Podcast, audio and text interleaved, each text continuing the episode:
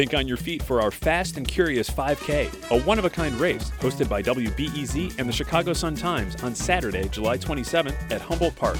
More info and early bird registration at wbez.org/events. I'm Sasha Ann Simons, and this is WBEZ's weekly news roundup. Each week, our panel takes you inside the biggest stories of the last seven days. This week, more Chicagoans roll up their sleeves. Governor Pritzker has announced $43 million from FEMA to help public health departments distribute the vaccine. We are at a Cook County site. It's been busy all day vaccinating people over 65 and essential workers. While CPS and the teachers union continue to disagree about in person learning. Please allow for me to telework at least until the pregnancy is over. So, yeah, they said no. I don't think we should be talking about lockouts. What we should be talking about is how do we get a deal done so that we can move forward. Joining us now to help make sense of it all is WTTW host and correspondent Brandis Friedman. Brandis, welcome back. Thank you. It's good to be on with you, Sasha. Also with us, WBEZ city politics reporter Becky Vevea. Hi, Becky. Hi, Sasha. The Chicago Teachers Union and the district remain deadlocked over plans to reopen schools for in person learning. Brandis, where do negotiations stand? It's hard to tell, right? They seem to be at a standstill. The district is not backing down, and they are saying we expect teachers um, to be in their buildings. The district says they are still expecting students to show up on Monday. I just don't know if that's going to happen unless they are able to work something out between today and this weekend. And the mayor also said last night that of the eight, you know, critical things that they need to agree on, they don't have an agreement, and they are still uh, waiting on some responses to some proposals, and some of the responses include items that the city believes should not be in the contract, should not be a part of the bargaining. So I'm not sure how they're going to pull this off between now and Monday, and I feel like I said the same thing yeah. back in 2019 leading up to that strike. well, let's hear a little bit more of that back and forth. We also spoke to district CEO Janice Jackson yesterday. And like you said, Brandis, she says in person classes will resume Monday, and she's adamant that the time is right. We have listened to public health officials and scientists throughout this process and followed the data. And there's overwhelming data and research that shows us that we can reopen schools safely. And now we have a proof point right here in Chicago with the pre-K and cluster programs that were operating for the past three weeks. And here's what CTU Vice President Stacy Davis Gates told us earlier in the week. Teachers should be given some humanity in this moment. Um, and right now, without a vaccine, that's going to be tough. Becky, it sounds like we're headed toward a strike. Well, Sasha, I feel like that is a, a big word and one that, you know, I think kind of scares a lot of people having been through a couple of them in recent times. But I would say it's it's kind of interesting to see how the terminology around the word strike is playing out because you do have the ability for people to work from home and the union is saying well it's only going to be a quote unquote strike, it'll actually be a lockout because they won't let us log in. And it's sort of this interesting back and forth. And, you know, just this week, there was actually a, a Cook County judge who ruled on a case involving the Cicero School District which wanted to declare a, a, job action by teachers an illegal strike, and they did not rule in their favor. They ruled in the favor of the teachers in Cicero. So that has potentially changed mm-hmm. some of the legal dynamics here in Chicago as well. I am also seeing some rumblings that there might be a sick out for kids. like parents would keep their kids wow. off of learning and out of buildings as a form of protest themselves. But you know, it's it's going to be really interesting to see how the weekend plays out and you know what Sunday night feels like. Well, I, I mean, to Becky's point, I feel like a lot of parents are starting to make their voices a lot more heard, having been frustrated with this back and forth between the district and the union. But the fact that some parents are considering their own sick out on Monday, I think, just kind of speaks to the frustration that so many parents are feeling. I, I, I, wouldn't be surprised if most of them have whiplash, considering yeah. how it's been going these last few weeks. Well, Brandis, what can you add to what Becky was talking about when it comes to suburban school districts? We heard from one earlier in the program, uh, North Shore School District 112 in Highland Park, Illinois. What about some others? I have heard that some teachers in Skokie, for example, are getting vaccinated, and some of them, um, some of them have been open in either you know a full-time learning or a hybrid sort of pod model for some weeks now. At the same time, though, Janice Jackson has made the point, and I think everybody would agree. You really like suburban districts are doing their own thing, but you can't compare them to Chicago Public Schools, being that it is massive and it has such a diverse um, amount of needs. Becky, what's being done to prioritize teachers for vaccinations? Well, that's a great question. And it's a tricky one to answer because the group that is now eligible for vaccinations includes in, in all of Illinois, it's like 3.2 million more people. and so, and in, in Chicago, you know, it's a, it's a million or so. I think the supply of vaccine right now in this city is is not where it needs to be to get people in that group vaccinated and right now you know a lot of a lot of the doses are going to hospitals. So, you know, a teacher, if they have an appointment, I know I've heard Dr. Allison Arwady say, if a teacher has an appointment with their doctor, absolutely their doctor, you know, is authorized and able to give them the vaccine. Okay. The question is, do they have a vaccine available to give them? The city's mass vaccination sites are all by appointment only, and you need like a special private code to get one or to make an appointment. Apparently, one of those codes was sent out to some teachers, but it was a code meant for um, healthcare workers, home healthcare workers. Oh dear! And so there were some teachers that had made appointments, and um, the Department of Public Health flagged it because they got a flood of like 2,000 appointments under this code, and it was it was too many, and so they knew something was wrong, so mm. they had to go in and cancel a bunch of them. That caused a little bit of a dust up you know the thing right now with with vaccines and vaccine prioritization is is it's just a classic case of supply and demand the the demand way outstrips supply right now. And so everybody in this group is frustrated. It's not just teachers. And, you know, the school district says they're going to try by mid February to basically direct ship vaccines to actual schools where nurses could give them to the teachers. But yeah. that's still a few weeks away. And so here we are, as we, we talked about a few moments ago. We could be looking at the second teacher strike in less than two years. Brandis, what are the political implications here for Mayor Lightfoot? This is all on her uh, watch. You know, I think some people kind of look at both strikes and they go, is this a little bit of sour grapes from the mayoral race? Um, when the union supported Cook County President Toni Preckwinkle, I think both the mayor, excuse me, and CTU would deny that that is the case. But it can't look good, right, that two teacher strikes happened on Mayor Lightfoot's watch you know, taking nothing away though, you know, from the teachers union, standing up for what they believe they need to stand up for, mm-hmm. um, and demanding what they feel they need to protect their teachers and to support their students and families. So, I mean, let's not pretend the mayor caused the strike. The the teachers union feels they need to go on strike if that is if that is what happens, but it, it can't look good for her. You're listening to the Friday News Roundup here on Reset. I'm Sasha Ann Simons, and our panel today includes Brandis Friedman of WTTW and WBEZ's Becky Vevea. I want to turn now to the latest on COVID 19 here in our region. Yesterday, Illinois reported 4,100 new cases, 103 additional deaths. Becky, 4,100 cases is much lower than what we were seeing a couple months ago. Tell us the latest there. Are we headed in the right direction, dare I ask? Yeah, you know, we are, but we're not even back to like pre Halloween numbers yet. Like, it seems about... it seems weird to ask you that with 4,100 cases, but I know. Eh, um, when you think about where we were at, certainly last summer, and even you know the early part of the school year last year, September and October, the numbers were. I mean, we were below hundred deaths a day. So yes, we are headed back in the right direction. Um, we're not quite there yet, though we have reached, you know, the regional benchmarks to do things like re- reopen some indoor dining, for instance. Um, and you know, I follow the tracker every day, and I look on the state and the city sites, and the curve looks good. It is going down. The thing everybody is watching and I think hopeful for is how quickly we can get vaccines out, and also can we get them out before these newer variants, which can spread more easily, they are here. That if they become the predominant strains, could it cause another, you know, increase in this curve? But as of right now, you know, knock on wood, we are headed in the right direction. Yeah, vaccines are on the way. Okay. Um, they're slow, but you know, hopefully moving forward. They're coming. There's also been a lot of confusion over where and how people can actually get this vaccine. We hear that all the time. Becky, what's the best way for people who are eligible to get more information? First stop, I would go to your doctor if you have one. If you don't have a doctor, I would honestly check the pharmacy that's closest to you. So CVS, Walgreens, Mariano's, Jewel Osco.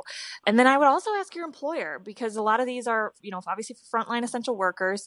And the employers are playing a, a, pretty key role. Um, CDPH is reaching out directly to certain employers, or employers are reaching out to them. So if you want to know, am I going to get this through work? You might want to just reach out to your, you know, your supervisor or your boss and say, hey, have, you know, have we talked to anybody at the public health department? Are we on a list to to get vaccine or to get those codes to go to the mass vaccination sites, for instance? Yeah. Um, that's what I that's advice I would give. And one more thing to add, just on the last answer with supply and demand, um, I did just pull up and check. It does look like on Monday both Moderna and Pfizer will be increasing the the number of doses shipped to both Chicago and Illinois.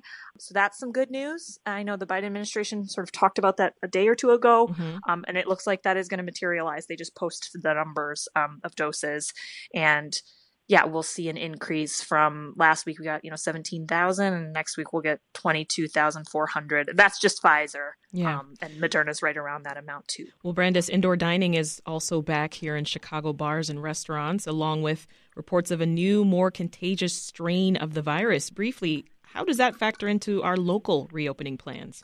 Just in time, right? The new, more contagious strain. It's like, ah, thank you, welcome. indoor dining uh, is happening.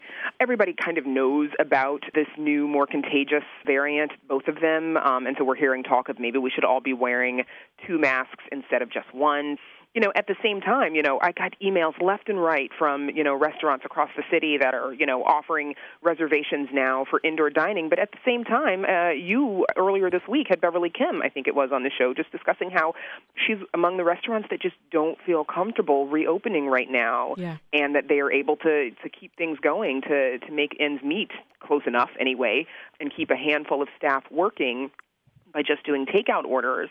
I'm not sure how that's going to work for everybody. I mean, even on the show on Chicago Tonight this week, we heard from a few folks, you know, a server or a manager, I believe, who uh, had contracted COVID over the summer. So she is hesitant about going back to indoor dining. At the same time, you know, serving in a outdoors in a Chicago winter, that is not fun. That's WTTW's Brandis Friedman. Also with us this week on the Roundup is WBEZ's Becky Vevea. Let's jump into the second half of the roundup and tackle stories like these. The Chicago City Council has voted to strengthen protections for undocumented immigrants living in the city. The carjacking situation in Chicago has gotten so bad that tonight activists are suggesting people take a picture of their license plate in case they become a victim. The Chicago Police Department is again moving to try and fire Fraternal Order of Police President John Catanzara. Well, that's a lot, so let's get started. Becky, the City Council met this week for the first time this year. Would you walk us through some of the highlights? The city council took up the landmark designation of the home of Emmett Till. They also did some revisions to the city's welcoming city ordinance. And there was, as always, a lot of sort of development and zoning approvals and changes. And, and one of the things that I think caught a lot of people's attention was they passed a, an anti deconversion rule or ordinance for the areas around the 606 which basically deconversion is when somebody you know maybe buys a two flat and turns it into a single family home they downzone if you will and actually i need to verify if it's a, a pilot or if it's an official like long-term ordinance so mm-hmm. um, I would defer to, to others yeah. reporting on that. Brandis, add a little to the Emmett Till story for us. Yeah, it's in Woodlawn, and it's kind of a fun. Uh, I thought it was interesting to note that uh, during the city council meeting the other day, Alderman Jeanette Taylor, who represents the uh, community where the home sits, her virtual background was that um, sort of iconic image of Emmett Till and his mother, Mamie Till Mobley. But the organization Blacks in Green, which is among other things, in Woodlawn, there are a group of uh, black environmentalists. Uh, they have decided to purchase the home, planning on turning it into a museum to the Great Migration including the history of Emmett Till and his family. Well, Brandis, local activists have been pushing for the mayor to close loopholes in Chicago's Welcoming City ordinance for years now. Can you remind us what this ordinance uh, aims to do and, and how this move can protect undocumented immigrants here in Chicago? Right. Basically, it would further limit or restrict Chicago police from cooperating with federal authorities if they are investigating someone who does not have documented status. I think the way Alderman Ray Lopez put it was that, you know, obviously there are undocumented residents in Chicago, um, but he does not believe that the ones who are committing crimes mm-hmm. um, should be let off the hook, is the argument that some people make. But the folks who support it say they're, you know, th- those crimes will still be investigated.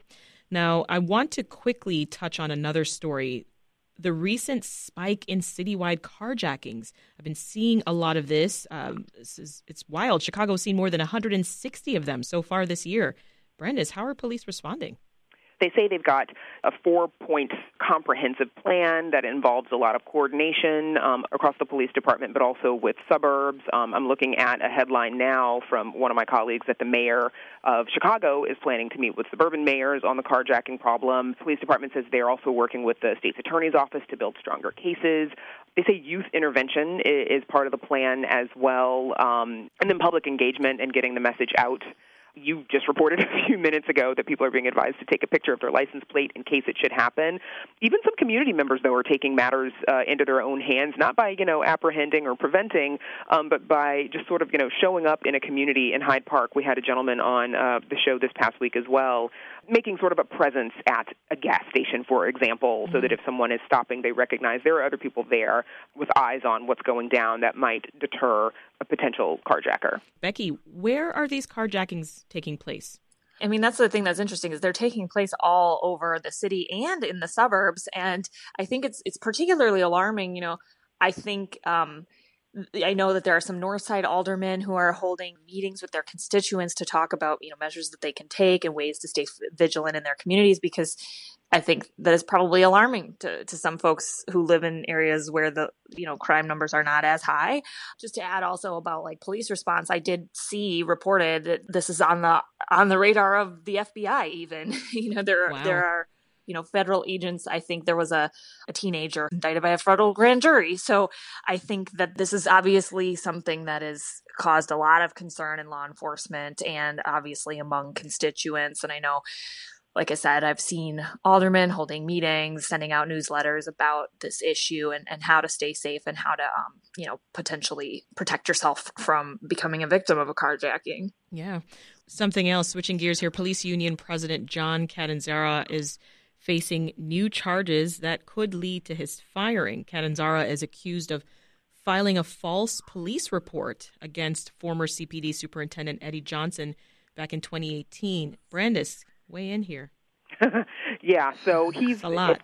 yeah, there's a lot there, um, and it seems like you know he is he's not really afraid to speak his mind and say what he really thinks, despite what you know consequences may come. Um, and he's there's the false police report um, that's you know being investigated. He was elected and was the only union president to have been elected while also being stripped of his police powers. Aldermen and I think some other officials have been calling on his resignation or his replacement as the president of the FOP based on the remarks that he made, somewhat sympathizing with the rioters on January 6th at the U.S. Capitol. He has since apologized. I'm not really sure he's spoken much since that apology, and all this other stuff has kind of started to bubble up, and whether or not he's you know, defending himself and saying, absolutely not, I'm not stepping down. The people elected me. Um, I'd be really curious uh, to hear what the rank mm-hmm. and file who did elect him have to say. You know, are they defending him or would they like to see someone else? Becky, your thoughts on this? He's always been a very vocal member of the FOP. I think that that is perhaps like the appeal of why he was elected, but he's been, yeah, under pending discipline for a while. And these new sort of charges just came from the police board. What was it on Wednesday? So yeah. It, we'll see how it plays out. Even if he's removed or, or, loses his, you know, is stripped of his police powers, he can still be the union president. And so, yeah, as Brandis said, we'll have to see what those members decide. Well, before I let you go, quickly tell us what you'll be watching in the coming days. You go first, Becky. I'm kind of all vaccines all the time, vaccine rollout, vaccine supply, um, and just monitoring how that continues to play out here in the city of Chicago and the rest of the state. How about you, Brandis? What's going to be on Chicago tonight? Yeah, I, am stalking my phone um, and just kind of keeping in touch with. Aren't we always? Aren't we all? Yeah, I guess that's what. That's. Yeah, I'm going to change that. That's my new name. Brandis stalking the phone, Friedman. Yes. Um, I am waiting to see uh, what's going to happen on Monday. Really, K through eight um, students, those who opted for uh, return to in-person learning, are supposed to be back in on Monday. I'm really dying to know whether or not the teachers union um, and the district are going to come to a deal, or if CPS will back down and say let's push it back, or if something like a strike is going to happen. I, I can't imagine the optics of teachers actually picketing in front of empty buildings. So I, am really curious to see what Stranger happens. things have happened, Brandis. Oh yeah, that's Aren't it. we living it? we are living it. It's it's wild. Every single day, I just I'm, I'm no longer surprised by anything that happens. That's it for the Friday News Roundup. Thanks to our panel today WTTW anchor and correspondent Brandis Friedman and WBEZ city politics reporter Becky Vevea. Brandis and Becky, have a great weekend. You too, Thanks, Sasha. Sasha. And that's WBEZ's weekly news roundup. Watch this feed for our weekly COVID-19 Q&A with Dr. Mia Taormina. That's coming your way on Sunday. And of course, we've got all the great conversations from Reset Monday through Thursday. I'm Sasha Ann Simons. Thanks for listening, and we'll meet again soon.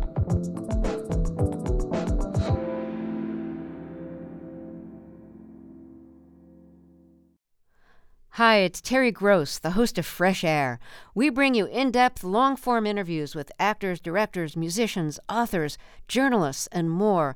Listen to our Peabody Award winning Fresh Air podcast from WHYY and NPR.